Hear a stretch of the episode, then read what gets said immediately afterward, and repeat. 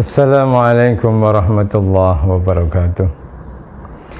Kaum muslimin yang dimuliakan Allah Tujuan puasa kita di bulan suci Ramadan ini adalah Agar kita menjadi manusia yang bertakwa.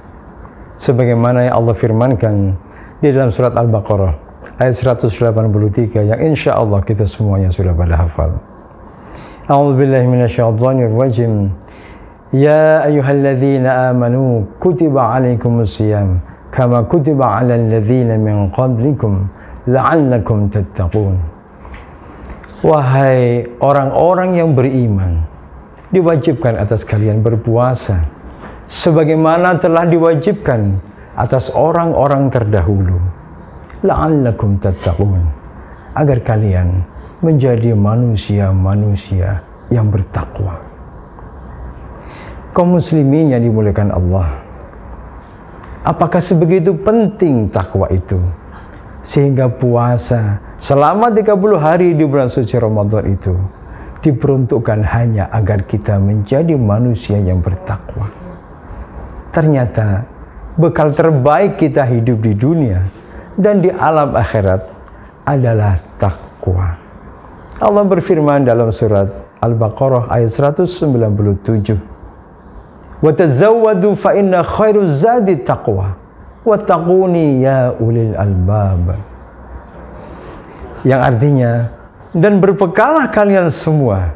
Dan sebaik-baik bekal itu adalah takwa wa taquni maka dari itu bertakwalah kepadaku. Ya ulil albab wahai orang-orang yang memiliki dan menggunakan akal sehatnya itu dengan sebaik-baiknya. Kaum muslimin di mana pun berada. Lalu pertanyaannya, sudah sekian lama kita melaksanakan ibadah puasa di bulan Ramadan tahun ini. Apakah ciri-ciri orang yang bertakwa itu sudah kita dapatkan? Kalau sudah, syukur Alhamdulillah. Tapi ingat, jangan berpuas diri karena setan sangat lihai menggoda kita. Apabila belum, marilah kita tingkatkan ibadah kita agar iman dan takwa kita meningkat dan tujuan puasa kita di bulan suci Ramadan itu benar-benar mencapai goalnya yaitu takwa. Allah Subhanahu wa taala menyampaikan di dalam Al-Quran ciri-ciri orang yang bertakwa. Yang mana orang yang bertakwa itu akan dimasukkan oleh Allah ke dalam sorga. Yang sorga itu luasnya seluas langit dan bumi. Allah berfirman di dalam surat Ali Imran ayat 133 dan 134 yang berisikan ciri-ciri orang yang bertakwa. Dan marilah kita sesuaikan apakah diri kita sudah memiliki ciri-ciri itu atau belum. Dalam surat Ali Imran ayat 133 Allah berfirman A'udzu billahi minasyaitonir rajim wasari'u ila maghfiratin mir rabbikum wa jannatin 'arduha as-samawati wal ard u'iddat lil muttaqin yang artinya dan bersegeralah kalian kepada ampunan dari Tuhanmu itu dan bersegeralah kalian kepada sorga yang luasnya seluas langit dan bumi yang diperuntukkan bagi orang-orang yang bertakwa. Hadirin kaum muslimin yang dirahmati Allah, ada dua ciri orang yang bertakwa di dalam surat Ali Imran ayat 133 ini. Yang pertama, orang yang bertakwa itu memiliki ciri wasari'u ila maghfiratin mir rabbikum. Orang yang bertakwa itu senantiasa menyegerakan untuk memohon ampun kepada Allah Subhanahu wa taala. Itulah ciri orang yang bertakwa. Kita adalah manusia yang pasti pernah melakukan dosa dan kemaksiatan kepada Allah dan juga mungkin kezaliman kepada sesama manusia. Allah memerintahkan kepada kita agar kita bersegera dalam memohon ampun kepada Allah. Jangan ditunda tunda memohon ampun kepada Allah itu. Segera untuk itu setiap lisan kita setiap waktu berjalan lisan kita tidak boleh lepas dari beristighfar kepada Allah. Ibu-ibu kalau sedang masak, sedang mempersiapkan buka puasa di dapur, sambil masak-masak, selalulah basahi bibir ini dengan istighfar kepada Allah.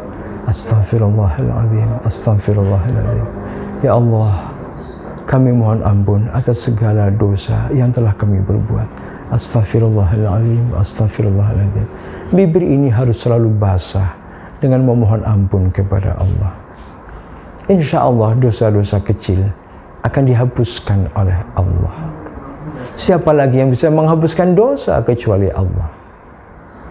Apabila kita sudah pernah melakukan dosa besar, maka kita harus dengan bersungguh-sungguh memohon ampunannya dengan cara salat taubat dan memohon ampun kepada Allah dengan taubatan nasuha. Taubat yang sebenar-benarnya taubat. Ada tiga hal yang harus kita lakukan ketika kita melakukan taubatan nasuha itu. Yang pertama mengakui kesalahan yang sudah kita perbuat yang kedua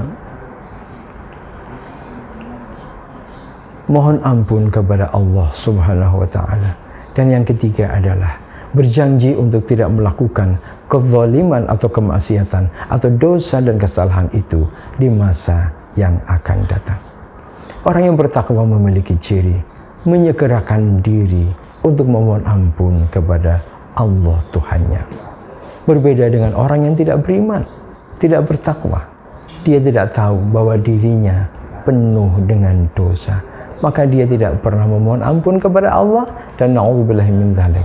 Dosa-dosanya pun tidak pernah diampuni oleh Allah karena memang dia tidak pernah mengakui dosa-dosanya karena dia tidak pernah memohon ampun kepada Allah dan karena dia tidak pernah berjanji tidak akan mengulangi dosa itu di waktu yang akan datang. Ciri yang kedua di dalam surat Ali Imran ayat 133 itu adalah wa jannatin 'arduha samawati wal uiddat lil muttaqin. Dan bersegeralah kalian, ini perintah Allah, kepada sorga yang luasnya seluas langit dan bumi yang diperuntukkan bagi orang-orang yang bertakwa. Kaum muslimin yang dirahmati Allah.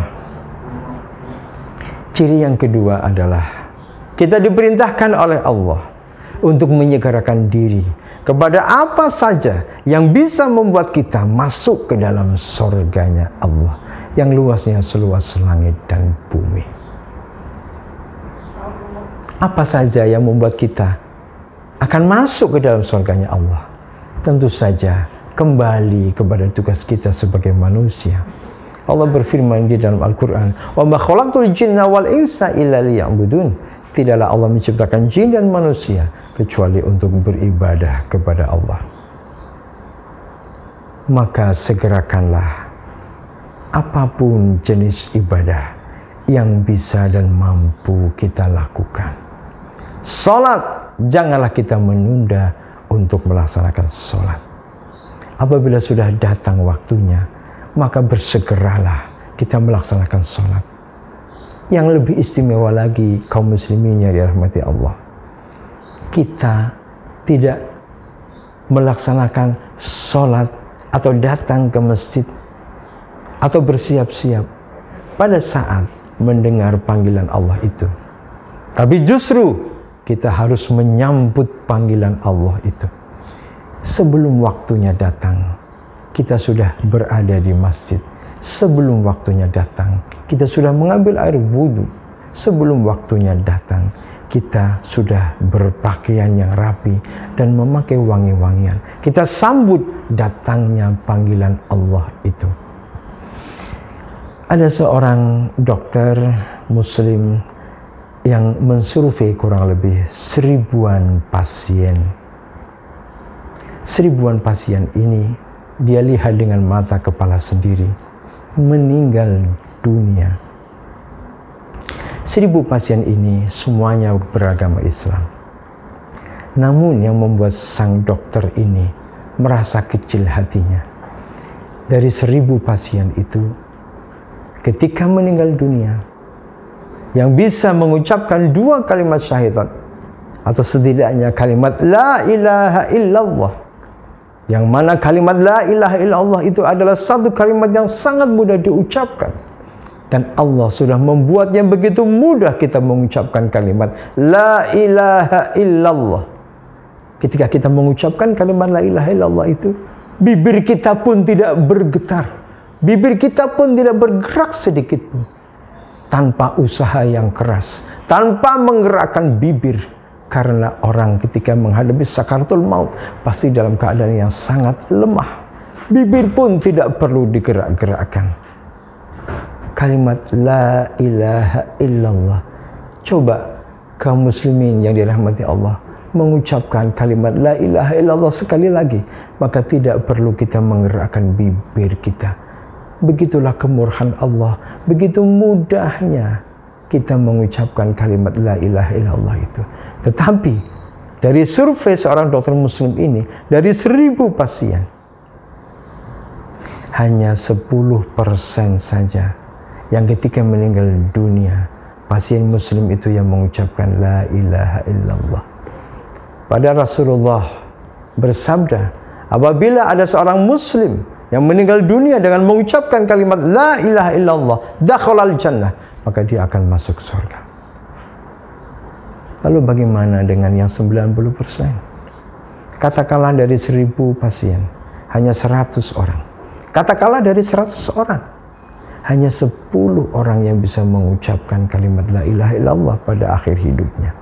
Katakanlah dari 10 orang Islam, hanya satu saja yang bisa mengucapkan kalimat thayyibah la ilaha illallah. Pertanyaannya, Bagaimana dengan kita? Ketika kita menghadapi sakaratul maut dan di situlah godaan terbesar dari setan dan iblis laknatullah untuk menyimpangkan iman kita dari Allah Subhanahu wa taala. Apakah kita kita menghadapi sakaratul maut itu kita mampu mengucapkan kalimat thayyibah la ilaha illallah? Maka dokter ini pun mencari tahu sebab mengapa dari seribu orang hanya 10 persen, 100 orang saja yang bisa mengucapkan kalimat thayyibah la ilaha illallah. Dokter ini kemudian bertanya kepada ahli warisnya. Ibu, mas, kakak, adik, apa amal yang Bapak perbuat selama hidup? Mengapa Bapak ketika akhir hidupnya bisa mengucapkan kalimat la ilaha illallah. Hampir semua ahli warisnya mengatakan, Bapak tidak pernah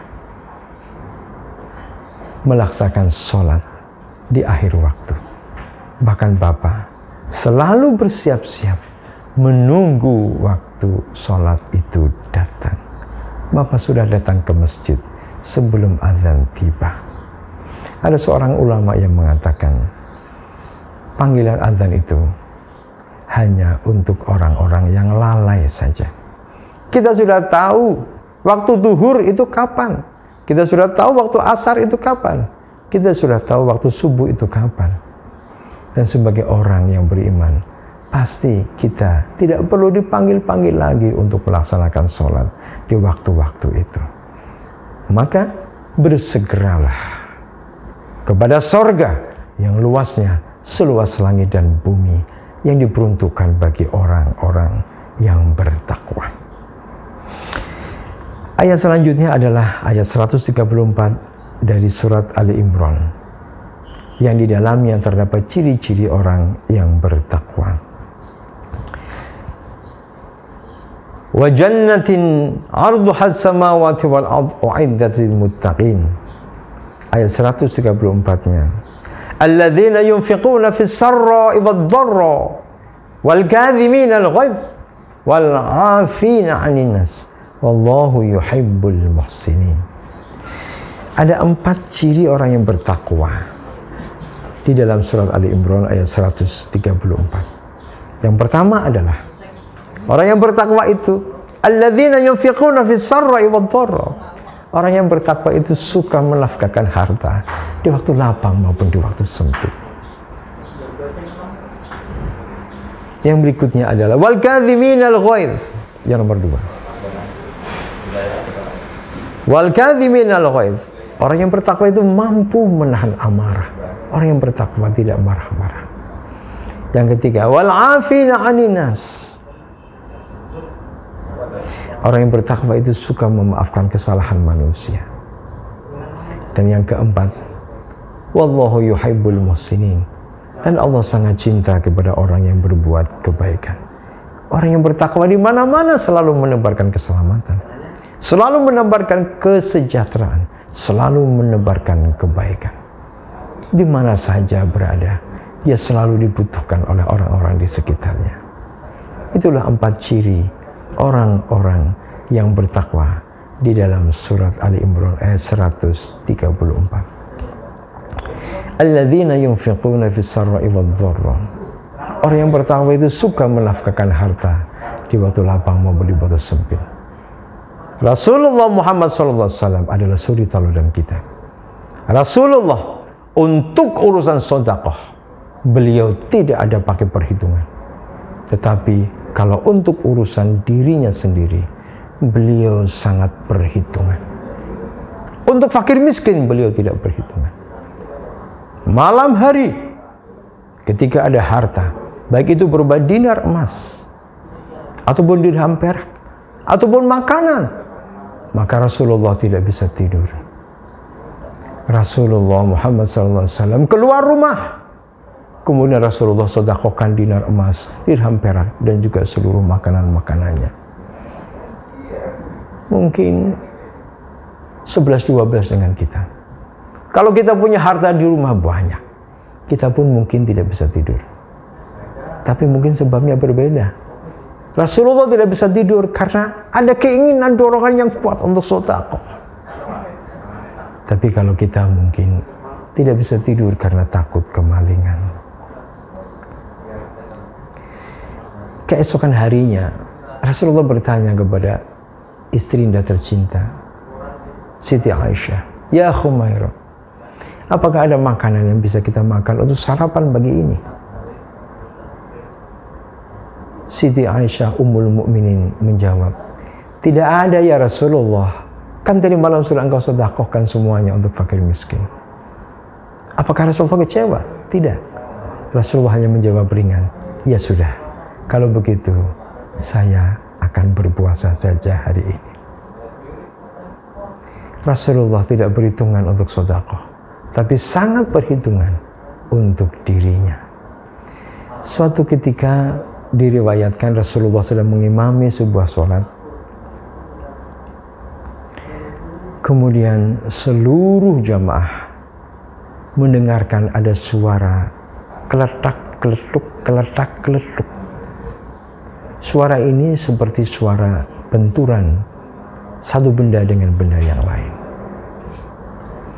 Setelah selesai sholat, sahabat Umar bin Khattab sudah tidak lagi bisa membendung rasa ingin tahunya. Suara apa itu? Umar kemudian bertanya kepada Rasulullah, "Ya Rasulullah, apakah engkau sakit?" Rasulullah menjawab, "Tidak." "Ya Rasulullah, apakah engkau sakit?" "Tidak." "Ya Rasulullah, tadi semuanya pada mendengar bahwa ada suara tadi ya Rasulullah dan suara itu ada di depan berasal dari depan, dari imaman dan itu berarti engkau sumber suaranya ya Rasulullah. Apa engkau sakit? Rasulullah menjawab, tidak. Lalu suara apakah ya Rasulullah? Yang berbunyi keletak leduk tadi apa? Suara apa? Rasulullah dengan sangat terpaksa karena didesak oleh Umar bin Khattab. Kemudian beliau membuka jubahnya sedikit sehingga kelihatan perut beliau diketahuilah oleh para sahabat yang lainnya bahwa perut beliau dipenuhi dengan batu dan kemudian batu itu diikat menjadi sabuk kira-kira seperti itu. Umar bin Khattab kemudian bertanya lagi kepada Rasulullah, "Ya Rasulullah, kenapa engkau lakukan itu dan untuk apa batu-batu ini ada di perutmu itu?" Rasulullah menjawab, "Aku lapar. Aku mengganjal perutku ini dengan batu agar supaya laparku ini bisa aku tahan." Umar bin Khattab kemudian menjawab, "Ya Rasulullah, apakah sebegitu hina engkau memandang kami? Kami ini adalah sahabat-sahabatmu ya Rasulullah."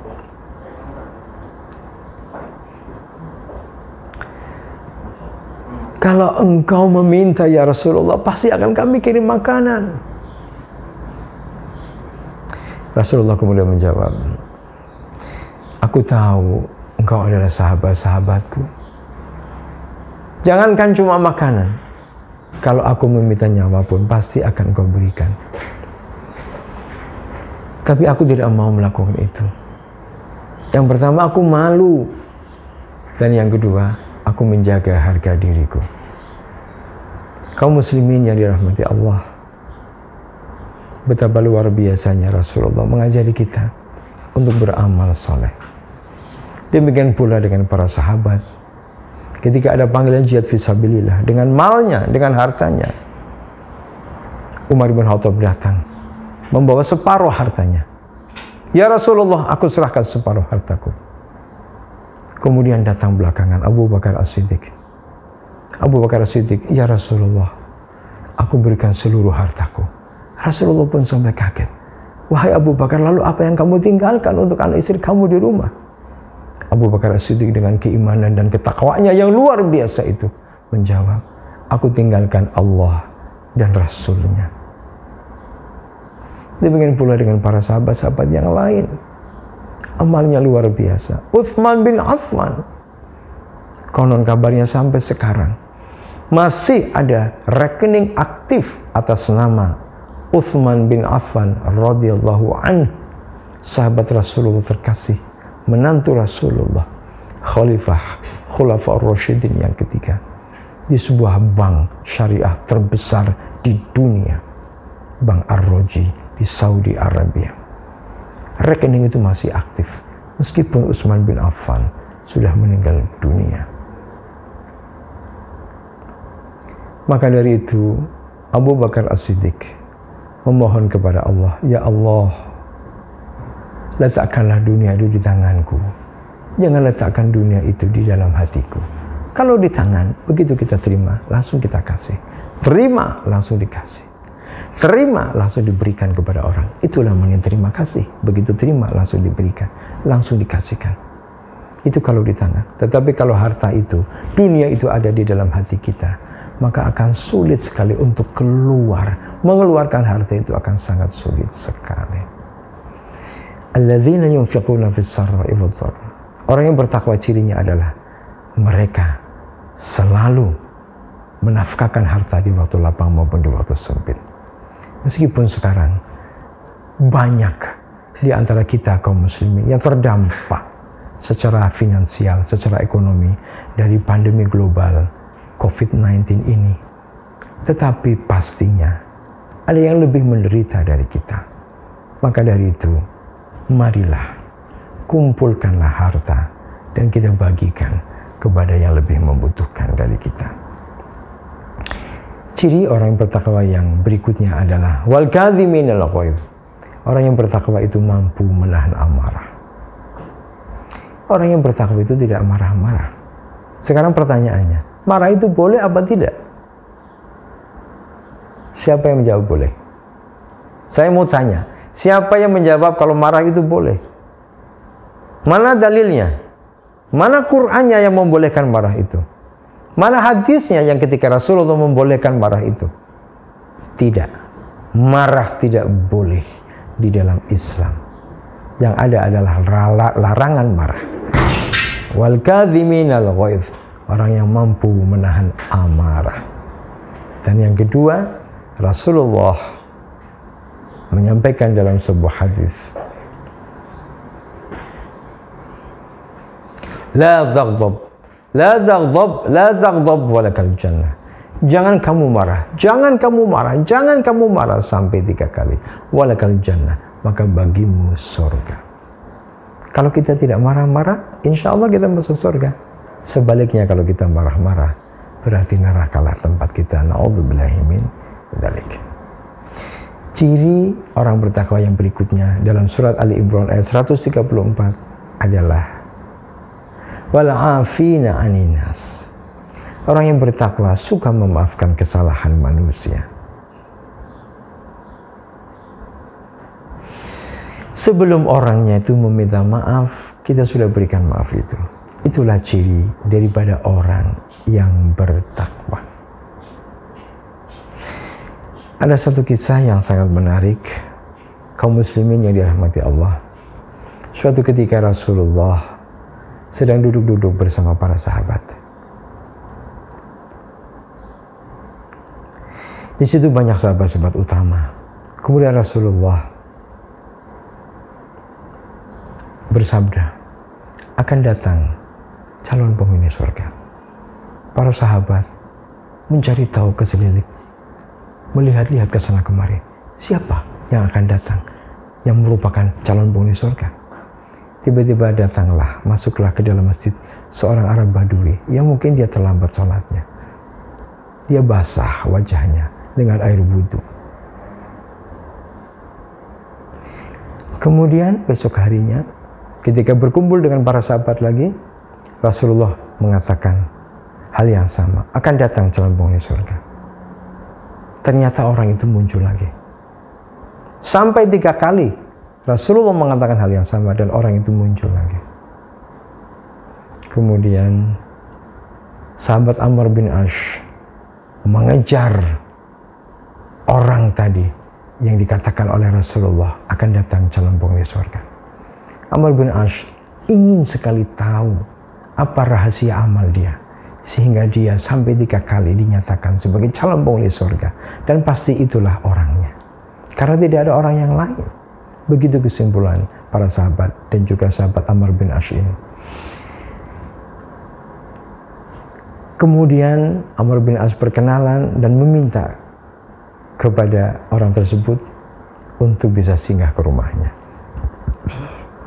Setelah singgah di rumahnya, ngobrol sampai larut malam, Amr bin As kemudian meminta, memohon kepada orang tadi agar supaya diperbolehkan untuk menginap di rumahnya. Pada malam hari itu, Amr bin Ash bangun untuk melaksanakan sholat tahajud. Tapi dilihatnya, orang yang diberi, yang diberi predikat calon surga itu oleh Rasulullah belum bangun. Baru ketika menjelang subuh, orang itu bangun dan melaksanakan sholat tahajud. Pada hari kedua, Amr bin As sudah bangun lebih pagi lagi. Tetapi dilihatnya orang itu bangunnya juga tidak sebagi Amr bin As. Demikian pula pada hari ketiga. Karena sudah tiga hari menginap, maka tamu maksimal tiga hari sopan santunnya. Begitulah sunnah Rasulullah Muhammad Sallallahu Alaihi Wasallam. Setelah tiga hari itu, Amr bin Ash kemudian berterus terang dan memohon pamit kepada orang ini. Wahai kisana, sesungguhnya ketika kami sedang berkumpul, maka Rasulullah bersabda, akan datang calon penghuni surga. Dan yang muncul adalah Anda. Yang seperti itu berturut-turut sampai tiga kali. Maka kami berkesimpulan bahwa Anda lah calon penghuni surga yang disebut oleh Rasulullah dalam sabdanya. Pertanyaannya saya kemudian, amal apa yang Anda lakukan? Rahasia amal apa yang sudah Anda kerjakan sehingga Anda layak diberi predikat sebagai calon penghuni surga oleh Rasulullah Muhammad Sallallahu Alaihi Wasallam. Orang itu kemudian menjawab, tidak ada yang istimewa. Semuanya biasa-biasa saja. Saya sholat sebagaimana kalian juga sholat. Saya puasa sebagaimana kalian puasa. Saya berzakat sebagaimana kalian juga berzakat. Tidak ada yang istimewa. Namun Amr bin As mendesak. Tidak, pasti ada yang istimewa. Apa? Pasti ada yang istimewa. yang merupakan kelebihan dan rahasia dari amal Anda selama ini. Kemudian orang tadi berterus terang, oke, okay, setiap malam mau tidur, saya membayangkan orang-orang yang pernah menzolimi saya. Saya membayangkan orang-orang yang pernah menyakiti saya secara batin maupun secara fisik maupun juga secara finansial. Kemudian aku maafkan semua kezaliman kepada saya dan aku doakan mereka mendapatkan perlindungan dan hidayah Allah Subhanahu wa taala. Amr bin As kemudian mengambil kesimpulan, amal inilah yang menyebabkan dia diberi predikat oleh oleh Rasulullah sebagai calon penghuni surga. Hadirin yang dirahmati Allah, kaum muslimin di mana saja berada. Wal wal afina aninas. Berikanlah maaf kepada manusia. Meskipun orang itu pernah menyakiti kita. Menyakiti kita dengan sangat sakit. Itulah ciri orang yang bertakwa apabila kita ingin dimasukkan Allah ke dalam surga. Yang surga itu luasnya seluas langit dan bumi. Dan ciri yang terakhir dari orang yang bertakwa di dalam surat Ali Imran ayat 134 adalah Wallahu yuhibbul muhsinin. Dan Allah sangat suka, sangat cinta kepada orang yang berbuat kebaikan. Di mana saja orang yang bertakwa itu selalu menebar kebaikan. Kalau kita kaya, maka sodakohlah dengan harta kita. Kalau kita pintar, maka sodah sodakohlah dengan ilmu kita. Kalau kita kuat, maka bersodakohlah.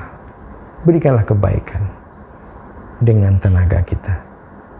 Namun apabila kita miskin dan lemah, kita nggak punya apa-apa, maka kita harus tetap sodakoh. Apa sodakohnya? Doa. Doakan saudara-saudara kita salah satu doa yang akan diijabah oleh Allah adalah apabila kita mendoakan saudara kita tanpa diketahui oleh saudara kita yang kita doakan itu. Maka malaikat akan berdoa kepada Allah, "Ya Allah, doa yang sama juga untuknya, kabulkanlah ya Allah." Orang yang cerdas adalah orang yang tidak peduli dengan nasib dirinya, tapi dia selalu mendoakan orang lain dan malaikat akan mengaminkan doa itu untuk kita. Banyak-banyaklah menebar kebaikan. Karena itulah ciri-ciri orang yang bertakwa. Apalagi dalam keadaan, dalam situasi pandemi COVID-19 ini yang kita tidak tahu kapan akan berakhirnya. Semoga Allah Subhanahu wa taala senantiasa memberikan petunjuk kepada kita, kekuatan kepada kita agar kita mampu melaksanakan semua perintah Allah dan mampu menjauhi segala sesuatu yang telah Allah dan Rasulnya tetapkan sebagai larangan-larangannya. Mudah-mudahan ada manfaatnya. Mohon maaf banyak khilafnya. Bila hidayah wa taufik. Assalamualaikum warahmatullahi wabarakatuh.